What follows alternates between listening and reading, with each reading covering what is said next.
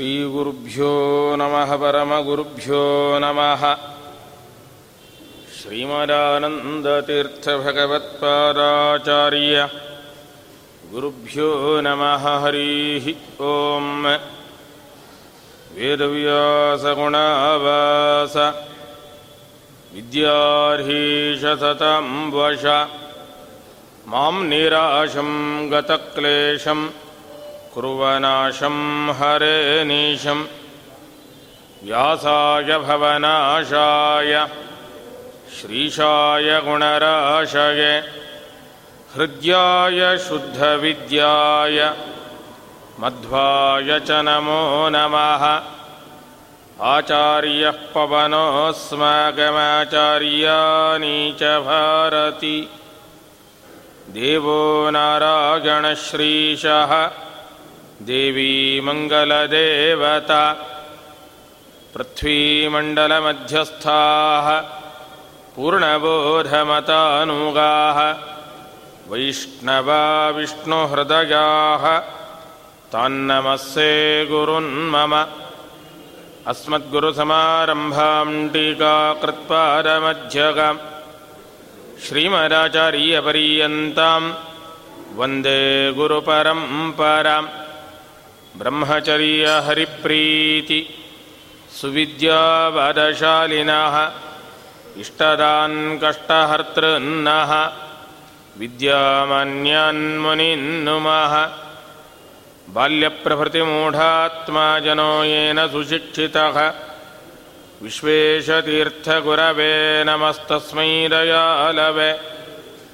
श्रीगुरुभ्यो नमः नमो भगवते तुभ्यं वासुदेवाय धीमहि प्रद्युम्नाय निरुद्धाय नमः सङ्कर्षणाय च भुजगभोगाभमुद्यम्य हृद्यं निजभुजं दक्षिणं लक्षणाढ्यं ललितमुद्धृत्य विज्ञानमुद्रं भज भजानन्तमित्यालपन्तं भवदवोष्णेन तातप्यमानान्। भुवि परं नाथमप्रेक्ष्यमाणान्। भुवनमन्येन चान्येन दोष्णा। भवतु भीर्मेति नः सन्द्वयन्तं प्रणतवान् प्राणिनां प्राणभूतं प्रणतिभिप्रीणये पूर्णबोधम् मन्मनोभीष्टवरदं सर्वाभीष्टफलप्रदम्। पुरन्दरगुरुं वन्दे दासश्रेष्ठं दयानिधिम्। अज्ञानतिमिरच्छेदं बुद्धिसम्पत्प्रदायकं विज्ञानविमलं शान्तं विजयाख्यगुरुं भजे। बुधैरपि सुदुर्बोधे ग्रन्थे यन्मम साहसं तत्पारयन्तु निपुणाः गुरुपादरजः कणाः ಶ್ರೀಹರಯ ನಮಃ ವಿಜಯದಾಸರ ಸುಳಾದಿಗಳ ಪರಿಚಯ ಮಾಡಿಕೊಳ್ಳುವ ಹಿನ್ನೆಲೆಯಲ್ಲಿ ಧನ್ವಂತರಿ ಸುಳಾದಿಯ ಒಂದೆರಡು ಅಂಶಗಳನ್ನು ನಿನ್ನೆಯ ದಿವಸ ನೋಡಿದ್ದೇವೆ ಪ್ರತಿನಿತ್ಯದಲ್ಲಿ ನಾವು ನಮ್ಮ ದೇಹದೊಳಗಿರತಕ್ಕಂತಹ ಎಲ್ಲ ನಾಡಿಗಳಲ್ಲಿರುವ ಭಗವಂತನ ರೂಪಗಳ ಚಿಂತನೆ ಮಾಡಬೇಕು ಅಂತ ಶಾಸ್ತ್ರದ ಮಾತು. ನಮ್ಮ ದೇಹದಲ್ಲಿ ಪ್ರತಿಯೊಂದು ಅವಯವಗಳಲ್ಲಿ, ಇಂದ್ರಿಯಗಳಲ್ಲಿ, ನಾಡಿಗಳಲ್ಲಿ ವ್ಯಾಪ್ತನಾಗಿರತಕ್ಕಂತಹ ಭಗವಂತ ಹೊರಗೆ ಕೂಡ ಎಲ್ಲ ಕಡೆಯಲ್ಲಿ ವ್ಯಾಪ್ತನಾಗಿದ್ದು ನಮ್ಮಿಂದ ಆಗಬಹುದಾದ ಪ್ರತಿಯೊಂದು ಕಾರ್ಯವನ್ನು ಮಾಡಿಸಿ ತಾನು ಅದನ್ನು ಸ್ವೀಕಾರ ಮಾಡಿ ಅನುಗ್ರಹ ಮಾಡುತ್ತಾನೆ. ಹಾಗಾಗಿ ನಿತ್ಯ ಅವನ ಚಿಂತನೆ ಮಾಡಬೇಕಾದ್ದು ಮೈ ಸ್ಥಿತ ಮದಂಗೇಶು ಸ್ವತಂತ್ರ ವ್ಯಾಪ್ತವಾನ್ ಹರಿಹಿ ಅಂತ. ನನ್ನೊಳಗೆ ನನ್ನ ಪ್ರತಿಯೊಂದು ಅಂಗಾಂಗದೊಳಗೆ ಮತ್ತು ಎಲ್ಲ ಕಡೆಯಲ್ಲಿ ವ್ಯಾಪ್ತನಾಗಿರುವ ಭಗವಂತ ನಮ್ಮೊಳಗೆ ನಿಂತು ಪೂಜೆಯನ್ನು ಮಾಡಿ ಮಾಡಿಸಿ, ಎದುರಿಗಿರುವ ಪ್ರತೀಕಗಳಲ್ಲಿದ್ದು ಅದನ್ನು ಸ್ವೀಕರಿಸಿ ಅನುಗ್ರಹ ಮಾಡಬೇಕು ಆದರೆ ದೇಹದಲ್ಲಿರುವ ಎಪ್ಪತ್ತೆರಡು ಸಾವಿರ ನಾಡಿಗಳ ಚಿಂತನೆ ಮಾಡುವಷ್ಟು ಸಾಮರ್ಥ್ಯ ನಮ್ಮಲ್ಲಿನ್ನೂ ಇಲ್ಲ. ಆ ಸಾಮರ್ಥ್ಯ ಬರಲಿಕ್ಕೆ ಎಷ್ಟೋ ಜನ್ಮಗಳ ಸಾಧನೆ ಬೇಕಾಗತ್ತೆ. ಹಾಗಾದರೆ ಏನು ಮಾಡು? ಕನಿಷ್ಠ ಪಕ್ಷದ ಚಿಂತನೆ. ಕನಿಷ್ಠ ಪಕ್ಷ ಅಂದರೆ ಎಷ್ಟು ಚಿಂತನೆ ಮಾಡಬೇಕು? ಕಠೋಪನಿಷತ್ತು ಒಂದು ಮಾತು ಹೇಳುತ್ತೆ. ಶತಂಚೈಕಾಚ ಹೃದಯಸ್ಯ ನಾಡ್ಯ. ತಾಸಾಂ ಮೂರ್ಧಾನಮಭಿನಿಸೃತೈಕಾ ತಯೋರ್ಧ್ವಮಾಯನ್ನಮೃತತ್ವಮೇತಿ. ವಿಶ್ವಂಗನ್ಯ ಉತ್ಕ್ರಮಣೆ ಭವಂತಿ ಅಂತ ಉಪನಿಷತ್ತಿನ ಮಾತು. ದೇಹದಲ್ಲಿರುವ ನಾಡಿಗಳಲ್ಲಿ ಪ್ರಧಾನವಾಗಿ ನೂರ ಒಂದು ನಾಡಿಗಳಿದ್ದಾವೆ. ಪ್ರಧಾನವಾದ. ಅದಕ್ಕೆ ಪೂರಕವಾಗಿ ಉಳಿದ ಅನೇಕ ನಾಡಿಗಳು ಇದ್ದಾವೆ. ಆ ನೂರ ಒಂದರಲ್ಲಿ ಒಂದು ಅತ್ಯಂತ ಮುಖ್ಯವಾದದ್ದು ಸುಷುಮ್ನ ಅಂತ ಕರೀತಾರೆ. ಮೂಲಾಧಾರಂ ಸಮಾರಭ್ಯ ಆ ಮೂರ್ಧಾನಂ ರುಜುಸ್ಥಿತ ಬ್ರಹ್ಮನಾಡಿ ಇತಿ ವಿಖ್ಯಾತ. ಮನುಷ್ಯ ಶರೀರಕ್ಕೊಂದೇ ಈ ಅನುಕೂಲ ಇರುವಂಥದ್ದು. ಬಹಳ ಅದ್ಭುತವಾದ ಭಗವಂತನ ಸೃಷ್ಟಿ. ಬೇರೆ ಯಾವ ಪ್ರಾಣಿಗಳಿಗಾಗಲಿ, ಪಕ್ಷಿಗಳಿಗಾಗಲಿ, ಕ್ರಿಮಿಕೀಟಗಳಿಗಾಗಲಿ ಬೆನ್ನನ್ನು ನೇರವಾಗಿಟ್ಟುಕೊಂಡು ಕೂತ್ಕೊಳ್ಳಿಕ್ಕಾಗುವುದಿಲ್ಲ. ಬೆನ್ನು ನೆಲಕ್ಕೆ ತಾಗಿಸಿ ಮಲಗಲಿಕ್ಕಾಗೋದಿಲ್ಲ. ಯಾವ ಪ್ರಾಣಿಗಳಿಗೂ ಇಲ್ಲ. ಯಾವ ಪಕ್ಷಿಗಳಿಗೂ ಇಲ್ಲ. ಸರೀಸೃಪಗಳಿಗಿಲ್ಲ. ಕ್ರಿಮಿಕೀಟಗಳಿಗಿಲ್ಲ. ಅಕಸ್ಮಾತ್ ಅವುಗಳೇನಾದರೂ ಬೆನ್ನು ನೆಲಕ್ಕೆ ತಾಗುವಂತೆ ಬಿದ್ದರೆ ವಿಲ ವಿಲ ಒದ್ದಾಡ್ತವೆ, ಪ್ರಾಣ ಬಿಡುತ್ತವೆ. ಮನುಷ್ಯನಿಗೊಬ್ಬನಿಗೆ ಇರುವ ಅವಕಾಶ. ಸುಷುಮ್ನಾ ನಾಡಿಯನ್ನು ನೇರವಾಗಿಟ್ಟುಕೊಂಡು ಕೂತ್ಕೊಳ್ಳುವ ಅವಕಾಶ ಇದೆ. ಮೂಲಾಧಾರ ಚಕ್ರದಿಂದ ಶಿರಸ್ಸಿನವರೆಗೆ ನೆಟ್ಟಗಿರುವ ನೇರವಾಗಿರುವ ಒಂದು ನಾಡಿ. ಮೂಲಾಧಾರಂ ಸಮಾರಭ್ಯ ಆ ಮೂರ್ಧಾನಂ ರುಜುಸ್ಥಿತ, ನೇರವಾಗಿ. ಇದಕ್ಕೆ ಸುಷುಮ್ನ ಅಂತ ಹೆಸರು, ಬ್ರಹ್ಮನಾಡಿ ಅಂತ ಹೆಸರು. ಇದರ ಸುತ್ತ ನೂರು ನಾಡಿಗಳು ಬಳ್ಳಿಯ ಹಾಗೆ, ಒಂದು ಮರಕ್ಕೆ ಬಳ್ಳಿ ಹಾಗೆ ಸುತ್ತಿಗೊಳ್ಳುತ್ತದೆ, ಹಾಗೆ ಸುತ್ತಿಕೊಂಡಿದ್ದಾವಂತೆ ಈ ನಾಡಿಗಳಲ್ಲಿ ಭಗವಂತನ ವಿಶಿಷ್ಟವಾದ ಚಿಂತನೆ ನರಸಿಂಹರೂಪ ಮತ್ತು ದುರ್ಗಾರೂಪಿಣಿಯಾದ ಲಕ್ಷ್ಮಿಯ ಚಿಂತನೆ ಎಲ್ಲಿ ಹೇಳಿದ್ದಾರೆ? ಬರೀ ಕಲ್ಪನೆ ಮಾಡಿಕೊಂಡ್ರೆ ಪ್ರಯೋಜನ ಇಲ್ಲ. ಪ್ರಮಾಣ ಬೇಕು. ಮಾನಾಧೀನ ಮೇಯ ಸಿದ್ಧಿ ಯಾವುದೇ ವಿಷಯ ಹೇಳಬೇಕಾದ್ರೆ ಅದಕ್ಕೊಂದು ಪ್ರಮಾಣ ಇರಬೇಕು. ಸುಮ್ಮನೆ ನಮಗೆ ಕಲ್ಪನೆ ತುಂಬ ಚೆನ್ನಾಗಿದೆ. ಇಮ್ಯಾಜಿನೇಷನ್ ಇದೆ ಅಂತ ಹೇಳಿದ್ರೆ ಯಾರು ಒಪ್ಕೊಳ್ಳೋಕ್ಕಾಗೋಲ್ಲ. ಹರಿವಂಶದ ಮಾತಿದೆ. ಗರುಡ ಪುರಾಣದ ಮಾತಿದೆ ಮೇಲ್ನೋಟಕ್ಕೆ ಆ ಮಾತಿನ ಅರ್ಥ ಬೇರೆ ಕಾಣುತ್ತೆ. ಆದರೆ ಸ್ವಲ್ಪ ವಿಚಾರ ಮಾಡಿದರೆ ನೇರವಾದ ಅರ್ಥ ತೆಗೆದುಕೊಳ್ಳಿಕ್ಕಾಗೋದಿಲ್ಲ ಅನ್ನೋದು ಸ್ಪಷ್ಟ ಆಗುತ್ತೆ ಗರುಡ ದೇವರು ಭಗವಂತನನ್ನ ಒಂದು ಪ್ರಶ್ನೆ ಮಾಡುತ್ತಾರೆ. ಗರುಡ ಪುರಾಣ ಅಂದ್ಕೊಳ್ಳೆ ಬಹಳಷ್ಟು ಜನರಿಗೆ ಭಯ ಶುರುವಾಗೋದೇ ಹೆಚ್ಚು. ಯಾಕೆ ಗರುಡ ಪುರಾಣ ಹೇಳೋದೇನಿದ್ರು ಮನೆಯಲ್ಲಿ ಯಾರು ದೇಹತ್ಯಾಗ ಮಾಡಿದ್ರೆ ಬೇರೆ ಸಮಯದಲ್ಲಿ ಆಗ ಮಾತ್ರ ಹೇಳಬೇಕು ಅಂತ ಎಲ್ಲೂ ಹೇಳಲಿಲ್ಲ. ಬೇರೆ ಸಮಯದಲ್ಲಿ ಗರುಡ ಪುರಾಣ ಓದಬಾರದು ಅಂತೆಲ್ಲೂ ಇಲ್ಲ. ಆಚಾರ್ಯರೇ ಬ್ರಹ್ಮಸೂತ್ರ ಭಾಷ್ಯದಲ್ಲಿ ಬೇರೆ ಕೆಲವು ಗ್ರಂಥಗಳಲ್ಲಿ, ಅನೇಕ ಸಂದರ್ಭಗಳಲ್ಲಿ ಗರುಡ ಪುರಾಣದ ವಾಕ್ಯಗಳನ್ನು ಪ್ರಮಾಣವಾಗಿ ಉಲ್ಲೇಖ ಮಾಡಿದ್ದುಂಟು. ಉಕ್ತಂಚಗಾರುಡೇ ಅಂತ. ಯಾಕಂದರೆ ಗರುಡ ಪುರಾಣದ ವಾಕ್ಯಗಳು ಓದಬೇಕೋ ಬೇಡುವ? ಓದಲೇಬೇಕು. ನಮ್ಮಲ್ಲೊಂದು ತಪ್ಪು ಕಲ್ಪನೆ ಬಂದುಬಿಟ್ಟಿದೆ. ಗರುಡ ಪುರಾಣ ಅಂದರೆ ಮರಣ ಹೊಂದಿದ ಮನೆಯಲ್ಲಿ ಮಾತ್ರ ಓದುವಂಥದ್ದು. ಹಾಗಿಲ್ಲ. ಗರುಡ ಪುರಾಣದಲ್ಲಿ ಮೂರು ಭಾಗ ಇದೆ. ಮೊದಲು ಅದನ್ನು ನಾವು ಅರ್ಥ ಮಾಡ್ಕೊಳ್ಬೇಕು. ಮೊದಲ ಭಾಗ ಬ್ರಹ್ಮಕಾಂಡ. ಎರಡನೆಯದ್ದು ಪ್ರೇತಕಾಂಡ. ಮೂರನೆಯದ್ದು ಧರ್ಮಕಾಂಡ. ಮೂರು ಭಾಗ ಇದೆ. ಮರಣ ಹೊಂದಿರೋ ಸಂದರ್ಭದಲ್ಲಿ ಓದೋದು ಪ್ರೇತಕಾಂಡ ಮಾತ್ರ. ಬ್ರಹ್ಮಕಾಂಡದಲ್ಲಿ ಅನೇಕ ಮಂತ್ರ ಜಪಗಳ ಕ್ರಮ ಹೇಳಿದ್ದಿದೆ. ದೇವತೆಗಳ ಉಪಾಸನೆಯನ್ನು ಹೇಳಿದ್ದಿದೆ. ವಿದ್ಯೆಯ ಉಪಾಸನಾ ಕ್ರಮಗಳನ್ನು ಹೇಳಿದ್ದಿದೆ.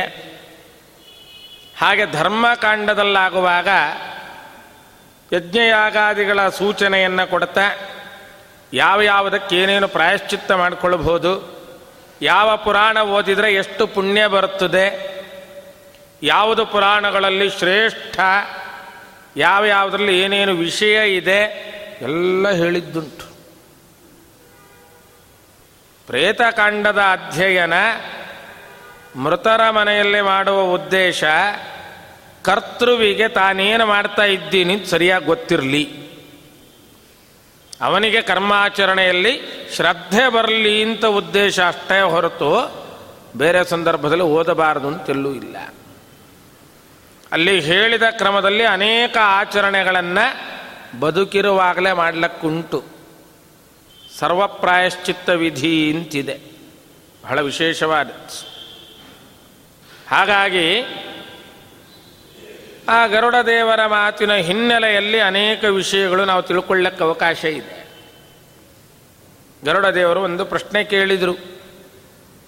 ಮಕ್ಕಳಿದ್ದವರು ತಮ್ಮ ತಂದೆ ತಾಯಿಗಳಿಗೆ ಕ್ರಮಬದ್ಧ ಸಂಸ್ಕಾರ ಮಾಡ್ತಾರಪ್ಪ ಸರಿ.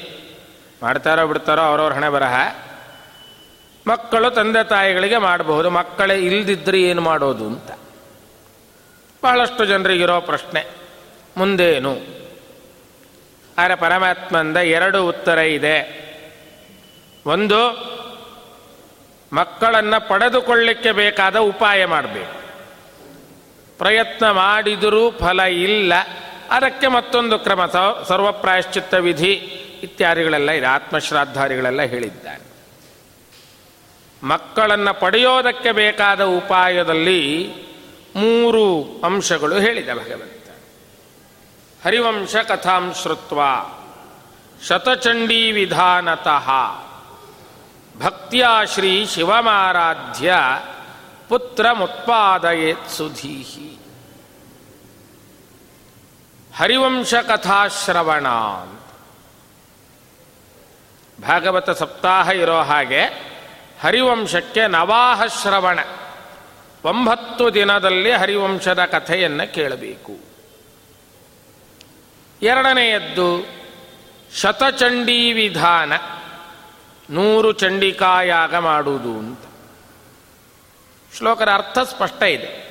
ಶತ ಅಂದರೆ ನೂರು, ವಿಧಾನತಃ ಚಂಡಿ.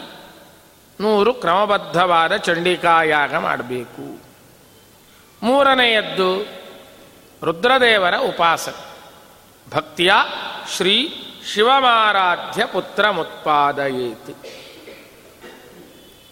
ಮೊದಲನೆಯದ್ದು ಕೊನೆಯದ್ದೇನೋ ಸ್ಪಷ್ಟ ಆಗುತ್ತೆ. ಆದರೆ ಮಧ್ಯದ್ದು ಅಸಾಧ್ಯವಾದ ಅಂಶ ಅಂತ ಕಾಣುತ್ತೆ. ಯಾಕೆಂದರೆ ಒಮ್ಮೆ ಚಂಡಿಕಾ ಯಾಗ ಮಾಡಬೇಕಾದ್ರೆ ಸಾಕಷ್ಟು ಶ್ರಮ ಇದೆ. ಹಣದ ಖರ್ಚು, ಸಮಯದ ಖರ್ಚು ಅದಕ್ಕೆ ಬೇಕಾದ ಸಿದ್ಧತೆ ಎಲ್ಲ ಕ್ರಮಬದ್ಧವಾಗಿ ಮಾಡಿದರೆ ವರ್ಷಕ್ಕೆ ಒಂದೋ ಎರಡೋ ಮ್ಯಾಕ್ಸಿಮಮ್. ಅದಕ್ಕಿಂತ ಹೆಚ್ಚು ಚಂಡಿಕಾಯಾಗ ಮಾಡೋದು ಕಷ್ಟ ಆಗ್ತದೆ. ಒಳ್ಳೆ ಸಂಪತ್ತು ಯಥೇಷ್ಟ ಇದ್ದು ಮಾಡ್ತಾನೆ ಅಂತಂದರೂ ಕೂಡ ವರ್ಷಕ್ಕೊಂದು ಮೂರು ಬಾರಿ ಮಾಡಬಹುದು ಮೂರು ಬಾರಿ ಮಾಡ್ತಾನೆ ಅಂತಿಟ್ಟುಕೊಂಡ್ರು ನೂರು ಯಾಗ ಮಾಡಲಿಕ್ಕೆ ಅವನಿಗೆ ಮೂವತ್ತೆರಡು ವರ್ಷ ಬೇಕಾಗ್ತದೆ. ಮೂವತ್ತ್ಮೂರು ವರ್ಷ ಬೇಕು. ಅವನ ಜೀವಿತಾವಧಿಯಲ್ಲಿ ಮೂವತ್ತ್ಮೂರು ವರ್ಷ ಚಂಡಿಕಾಯಾಗದಲ್ಲೇ ಕಳೆದರೆ ಮತ್ತೆ ಸಂತಾನ ಆಗಿ ಅವನು ಅದನ್ನು ಸಂಸ್ಕಾರಬದ್ಧವಾಗಿ ಬೆಳೆಸಲಿಕ್ಕೆ ಎಷ್ಟು ಸಮಯ ಬೇಕು? ಅಸಂಬದ್ಧ. ಮೂರು ಬಾರಿ ಮಾಡಲಿಕ್ಕಾದರೆ ಇದು. ಆಗದಿದ್ದರೆ ನೂರು ಯಾಗ ಮಾಡೋ ಹೊತ್ತಿಗೆ ಅವನ ಆಯುಷ್ಯವೇ ಮುಗಿದು ಹೋಗಿರ್ತದೆ ಹಾಗಾದರೆ ಭಗವಂತ ಹೇಳಿದ್ದು ಸುಳ್ಳ. ಅಸಾಧ್ಯವಾದದ್ದನ್ನು ಧರ್ಮಶಾಸ್ತ್ರ ಎಂದೂ ಹೇಳಲಿಲ್ಲ. ನ ಅಶಕ್ಯೇ ಶಾಸ್ತ್ರ ಚೋದನ ಮತ್ತಿದಕ್ಕೇನು ಅರ್ಥ ಅದಕ್ಕೆ ಪ್ರಾಚೀನರು ಹೇಳಿದರು. ವಿಧಾನತಃ ಶತಚಂಡಿ. ನೂರು ಚಂಡಿಕಾಯಾಗ ಮಾಡಬೇಕು ಅಂತ ಅರ್ಥ ಅಲ್ಲ. ಮತ್ತೆ ಚಂಡಿಕಾ ಅಂದರೆ ದುರ್ಗಾರೂಪ ಲಕ್ಷ್ಮಿಯದ್ದೇ ಮೂರು ರೂಪಗಳಿದೆ. ಶ್ರೀ, ಭೂ, ದುರ್ಗಾ. ಆ ದುರ್ಗಾ ರೂಪವನ್ನು ಪ್ರಾರ್ಥನೆ ಮಾಡಿದರೆ ಸಂತಾನದ ರಕ್ಷಣೆ ಆಗ್ತದೆ ಅಂತುಂಟು ವಿಶೇಷ ಅನುಗ್ರಹ ಆಗ್ತದೆ. ನೂರು ದುರ್ಗಾ ರೂಪವನ್ನ ಕ್ರಮಬದ್ಧವಾಗಿ ಉಪಾಸನೆ ಮಾಡಬೇಕು. ವಿಧಾನತಃ ಶತಚಂಡಿ. ನೂರು ದುರ್ಗಾ ರೂಪ ಎಲ್ಲಿ ಚಿಂತನೆ ಮಾಡುವುದು ಅದನ್ನೇ ಉಪನಿಷತ್ತು ಹೇಳ್ತು ಭಗವಂತನ ನರಸಿಂಹ ರೂಪ ಚಿಂತನೆ ಮಾಡುವಾಗ ಜೊತೆಗೆ ಲಕ್ಷ್ಮಿಯನ್ನ ದುರ್ಗಾ ಅಂತ ಚಿಂತನೆ ಮಾಡಬೇಕು. ಯಾವುದು ಕ್ಲಿಷ್ಟವಾದ ಸಮಸ್ಯೆಯೋ ಅದನ್ನು ಪರಿಹಾರ ಮಾಡಲಿಕ್ಕೆ, ಆಪತ್ತುಗಳನ್ನು ದೂರ ಮಾಡಲಿಕ್ಕೆ ದುರ್ಗಾ ರೂಪ ಇರುವಂಥದ್ದು. ನರಸಿಂಹ ರೂಪ ಇರುವಂಥದ್ದು. ನೃಸಿಂಹಾಧಿಕ ಮನ್ಯಚ್ಚ ದುರಿತಾದಿ ನಿವೃತ್ತಗೆ ನರಸಿಂಹ ರೂಪ ಸಕಲ ದುರಿತಗಳನ್ನು ಪರಿಹಾರ ಮಾಡಲಿಕ್ಕಿರುವಂಥದ್ದು. ಸಕಲ ಆಪತ್ತುಗಳನ್ನು ದೂರ ಮಾಡಲಿಕ್ಕಿರುವಂಥದ್ದು. ಹಾಗಾಗಿ ನರಸಿಂಹ ರೂಪ, ಆ ನರಸಿಂಹ ರೂಪದ ಜೊತೆಗೆ ಲಕ್ಷ್ಮಿಯ ರೂಪ ದುರ್ಗಾ ಅಂತ ಗೋಪಾಲದಾಸರು ಉಲ್ಲೇಖ ಮಾಡುತ್ತಾರೆ ದುರ್ಗಾದೇವಿಯ ಸ್ತೋತ್ರ ಮಾಡ್ತಾ ಸಿರಿ ನಾರಸಿಂಹನ ರಾಣಿ ಪರಮ ಕಲ್ಯಾಣಿ ಅಂತ ಉಲ್ಲೇಖ ಮಾಡಿದ್ದೀರಿ ಹಾಗೆ ನರಸಿಂಹದೇವರ ತೊಡೆಯ ಮೇಲೆ ಕುಳಿತವಳು ದುರ್ಗಾ. ನಂದಗೋಪನ ಕುಮಾರಿ ನರಸಿಂಹ ಅಂಕ ಮಂದಿರೆ ಸಜ್ಜನ ಉದ್ಧಾರಿ. ನರಸಿಂಹ ಅಂಕ ಮಂದಿರ, ಅಂಕ ಅಂದರೆ ತೊಡೆ. ನರಸಿಂಹರೂಪಿಯಾದ ಭಗವಂತನ ತೊಡೆಯನ್ನೇ ಮನೆಯಾಗಿ ಮಾಡಿಕೊಂಡವಳು. ಸ್ಪಷ್ಟವಾದ ಮಾತಿ ಅಂತಹ ನರಸಿಂಹರೂಪದ ಚಿಂತನೆಗೆ ದೇಹದಲ್ಲಿ ಪ್ರಧಾನ ಅವಕಾಶ ಇರೋದು ಸುಷುಮ್ನ ನಾಡಿಯಲ್ಲಿ. ಅದರ ಸುತ್ತ ಇರುವ ನೂರು ನಾಡಿಗಳಲ್ಲಿ ನರಸಿಂಹದೇವರೊಂದಿಗೆ ದುರ್ಗಾರೂಪದ ಚಿಂತನೆ ಮಾಡಿದರೆ, ಧ್ಯಾನ ಮಾಡಿದರೆ, ಉಪಾಸನೆ ಮಾಡಿದರೆ, ಅದರ ಪರಿಣಾಮ ಸಂತಾನಕ್ಕಿರೋ ಪ್ರತಿಬಂಧಕ ನಿವೃತ್ತಿಯ. ಆ ಶತಚಂಡೀ ವಿಧಾನ ಸ್ಪಷ್ಟ. ಅಂತಹ ನರಸಿಂಹ ರೂಪ ಒಳ್ಳೆ ಜನ್ಮ ಕೊಡೋದಕ್ಕೂ ಕಾರಣ. ಹಾಗೆ ಈ ಜನನ ಮರಣದ ಚಕ್ರವನ್ನು ಬಿಡಿಸೋದಕ್ಕೂ ಕಾರಣ. ಎರಡಕ್ಕೂ ಕೂಡ. ಬಹಳ ವಿಶಿಷ್ಟವಾಗಿರತಕ್ಕಂತಹ ಅಂಶ ಹಾಗಾಗಿ ವೈಕುಂಠ ವರ್ಣನೆಯಲ್ಲಿ ವಾದಿರಾಜರು ಸ್ಪಷ್ಟವಾಗಿ ಹೇಳುತ್ತಾರೆ. ನರಸಿಂಹ ರೂಪದಿಂದ ಭಗವಂತ ಯಾರು ಮುಕ್ತಿ ಯೋಗ್ಯರ ಮೋಕ್ಷಕ್ಕೆ ಹೋಗಬೇಕೋ ಅಂಥವರ ಲಿಂಗ ಶರೀರವನ್ನು ಕಳಚಿ ಹಾಕ್ತಾನೆ. ಒಂದು ಹಂತದವರೆಗೆ ನಮ್ಮ ಸಾಮರ್ಥ್ಯ ಬಳಸಬಹುದು. ಎಲ್ಲಿಯವರೆಗೆ? ನಮಗೆ ಇರಬಹುದಾದ ಆಭರಣಗಳನ್ನೆಲ್ಲ ಕಳಚಿಕೊಳ್ಳಕ್ಕೆ. ಹೊರಗಿನ ಆಭರಣ ಎಲ್ಲ ಕಳಚಿದೆ, ಒಂದಿದೆ. ಪರಮಾಚ್ಛಾದಕ ಅಂತ ಕರೀತಾರೆ ಜೀವನಿಗೆ. ಲಿಂಗ ಶರೀರ ಅಂತ ಅದಕ್ಕೆ ಮತ್ತೊಂದು ಹೆಸರು. ಆ ಲಿಂಗ ಶರೀರ ಜೀವ ಸೃಷ್ಟಿಗೆ ಬರುವಾಗಲೇ ಅವನ ಜೊತೆಗೆ ಸೇರಿಕೊಂಡು ಬಂದು ಬಿಡುತ್ತೆ ಅದರ ಮೇಲಿರತಕ್ಕಂಥ ಎರಡು ಶರೀರಗಳು ಬದಲಾವಣೆ ಆಗ್ತಾ ಇರ್ತದೆ. ಲಿಂಗ ಶರೀರ ಸುಲಭಕ್ಕೆ ಹೋಗುವುದಿಲ್ಲ. ಸ್ವರೂಪ ದೇಹಕ್ಕೆ ಆವರಣವಾಗಿ ಬಂದ ಲಿಂಗ ಶರೀರ ಅದರ ಮೇಲೆ ಅನಿರುದ್ಧ ಶರೀರ ಇದೆ, ಅದರ ಮೇಲೆ ಸ್ಥೂಲ ಶರೀರ ಇದೆ. ನಮ್ಮ ಕರ್ಮಾಚರಣೆಗಳಿಂದ ಸ್ಥೂಲ ಶರೀರ ಹೋಗ್ತಾ ಇರ್ತದೆ, ಮತ್ತೊಂದು ಸ್ಥೂಲ ಶರೀರ ಬರುತ್ತದೆ. ಇವತ್ತು ಮನುಷ್ಯನಾಗಿದ್ದವನು ನಾಳೆ ಇನ್ನೊಂದು ಆಗ್ಬಹುದು ಅದು ಮನುಷ್ಯೋತ್ತಮನಾಗ್ಬೋದು, ಮನುಷ್ಯ ಗಂಧರ್ವನಾಗ್ಬೋದು, ದೇವಗಂಧರ್ವನಾಗ್ಬೋದು, ದೇವತೆ ಆಗ್ಬೋದು, ಅಥವಾ ಹೀನ ಶರೀರಕ್ಕೂ ಹೋಗಬಹುದು. ಮನುಷ್ಯನಾಗಿದ್ದವ, ಅದಕ್ಕಿಂತ ಹೀನವಾದ ಪ್ರಾಣಿಯಾಗಿಯೋ, ಪಕ್ಷಿಯಾಗಿಯೋ, ಕ್ರಿಮಿಕೀಟವಾಗಿಯೋ ಹುಟ್ಟಬಹುದು. ಚಕ್ರವರ್ತಿಯಾಗಿದ್ದ ನಹುಷ ಇಂದ್ರ ಪದವಿಯಲ್ಲಿ ಕೂತ ಅಲ್ಲಿ ತಪ್ಪು ಮಾಡಿದ್ದಕ್ಕೆ ಸರ್ಪವಾಗಿ ಕೆಳಗೆ ಬಿದ್ದ. ಅದಕ್ಕೆ ಭಾಗವತ ಹೇಳುತ್ತೆ, ಎರಡು ರೀತಿಯ ಶರೀರಗಳು ಸಿಗತ್ತೆ. ಉತ್ತಮ ಶರೀರಗಳು ಸಿಗಬಹುದು ಹೀನ ಶರೀರಗಳು ನದೀಂ ಉಭಯತೋ ವಾಹ ಸಂಸಾರ ಅನ್ನೋದು ಎರಡು ದಿಕ್ಕಿಗೆ ಹರಿಯುವ ನದಿ. ಮೇಲಕ್ಕೂ ಹರಿಬಹುದು ಕೆಳಕ್ಕೂ ಹರಿಬಹುದು ಮೇಲಕ್ಕೆ ಹರಿಯೋರು ಅಂದರೆ ಉತ್ತಮ ಶರೀರಗಳು ಸಿಗ್ತಾ ಹೋಗು. ಕೆಳಗೆ ಹರಿಯೋದು ಉತ್ತಮ ಶರೀರದಲ್ಲಿದ್ದವ ಹೀನ ಶರೀರಕ್ಕೆ ಬಂದು ಬೀಳು ಎರಡು ಈ ಶರೀರಗಳು ಹಂತ ಹಂತವಾಗಿ ಕಳಚಿದ ಮೇಲೆ ಒಳ್ಳೆ ಸಾಧನೆ ಪೂರ್ಣ ಆಯಿತು. ಅದು ಉತ್ತಮ ಸಾಧನೆಯೋ, ಮಧ್ಯಮ ಸಾಧನೆಯೋ, ತಾಮಸ ಸಾಧನೆಯೋ ಅವರವರ ಸ್ವರೂಪಕ್ಕೆ ಬಿಟ್ಟದ್ದು. ಅದನ್ನು ಬೇರೆಯವರು ತೀರ್ಮಾನ ಮಾಡಲಿಕ್ಕಾಗುವುದಿಲ್ಲ ತ್ರಿಗುಣಾತ್ಮಕ ಶರೀರದಲ್ಲಿರುವಾಗ ತ್ರಿವಿಧವಾದ ಸಾಧನೆಯೂ ಆಗತ್ತೆ. ಸಾತ್ವಿಕ ಸಾಧನೆಯಾಯಿತು. ಅವರ ಶರೀರದ ತ್ಯಾಗಕ್ರಮ ಬೇರೆ. ರಾಜಸರ ಶರೀರ ತ್ಯಾಗಕ್ರಮ ಬೇರೆ, ತಾಮಸ ಶರೀರ ತ್ಯಾಗಕ್ರಮ ಬೇರೆ. ಮೂರನ್ನು ಕೂಡ ವಾದಿರಾಜರು ಉಲ್ಲೇಖ ಮಾಡುತ್ತಾರೆ ವೈಕುಂಠ ವರ್ಣನೆಯಲ್ಲಿ ಸಾತ್ವಿಕರಿಗಾಗುವಾಗ ವಿರಜಾ ಸ್ನಾನದಿಂದ ರಾಜಸರಿಗೆ ವಿರಜಾ ಸ್ಪರ್ಶದಿಂದ ತಾಮಸರಿಗೆ ದರ್ಶನದಿಂದ ಅಷ್ಟೆ. ಮುಟ್ಲಿಕ್ಕೂ ಇಲ್ಲ. ಬೇರೆ ಬೇರೆ ಕ್ರಮ. ಲಿಂಗ ಶರೀರಕ್ಕೆ ಹೋಗುವುದು ಹೇಗೆ? ಪ್ರಾತಃ ಸಂಕಲ್ಪ ಗದ್ಯದಲ್ಲಿ ಒಂದು ಮಾತಿದೆ, ರಾಘವೇಂದ್ರ ಸ್ವಾಮಿಗಳು ಹೇಳುತ್ತಾರೆ. ಪೂರ್ವ ಬ್ರಹ್ಮಣ ಸಹ ಕೃತ ವಿರಜಾ ನದಿ ಸ್ನಾನೇನ ಪರಿತ್ಯಕ್ತ ಲಿಂಗದೇಹಾನಾಂ. ಪ್ರಾತಃ ಸಂಕಲ್ಪ ಗದ್ಯ ಹೇಳಿ ಲಿಂಗ ಶರೀರ ಹೋಗಬೇಕಾದ್ರೆ ಹಿಂದಿನ ಬ್ರಹ್ಮದೇವರೊಂದಿಗೆ ವಿರಜಾಸ್ನಾನ ಮಾಡಬೇಕು. ಹಾಗಾದ್ರೆ ತಾಮಸರಿಗೂ ವಿರಜಾಸ್ನಾನ ಇದೆಯಾ? ತಾಮಸರಿಗೆ ವಿರಜಾಸ್ನಾನ ಇಲ್ಲ. ಮತ್ತು ಅವರ ಲಿಂಗ ಶರೀರ ಹೋಗುವುದು ಹೇಗೆ? ಕೆಲವರಂದರು ಲಿಂಗ ಶರೀರ ಹೋಗುವುದೇ ಇಲ್ಲ ತಾಮಸರಿಗೆ ರಾಜಸರಿಗೆ ತಾಮಸರಿಗೆ ಲಿಂಗ ಶರೀರ ಹೋಗೋದೇ ಇಲ್ಲ. ಲಿಂಗ ಶರೀರ ಹೋಗದಿದ್ದರೆ ಸ್ವರೂಪ ದೇಹದಲ್ಲಿ ಅನುಭವ ಆಗಲಿಕ್ಕೆ ಅವಕಾಶವೇ ಇಲ್ಲ.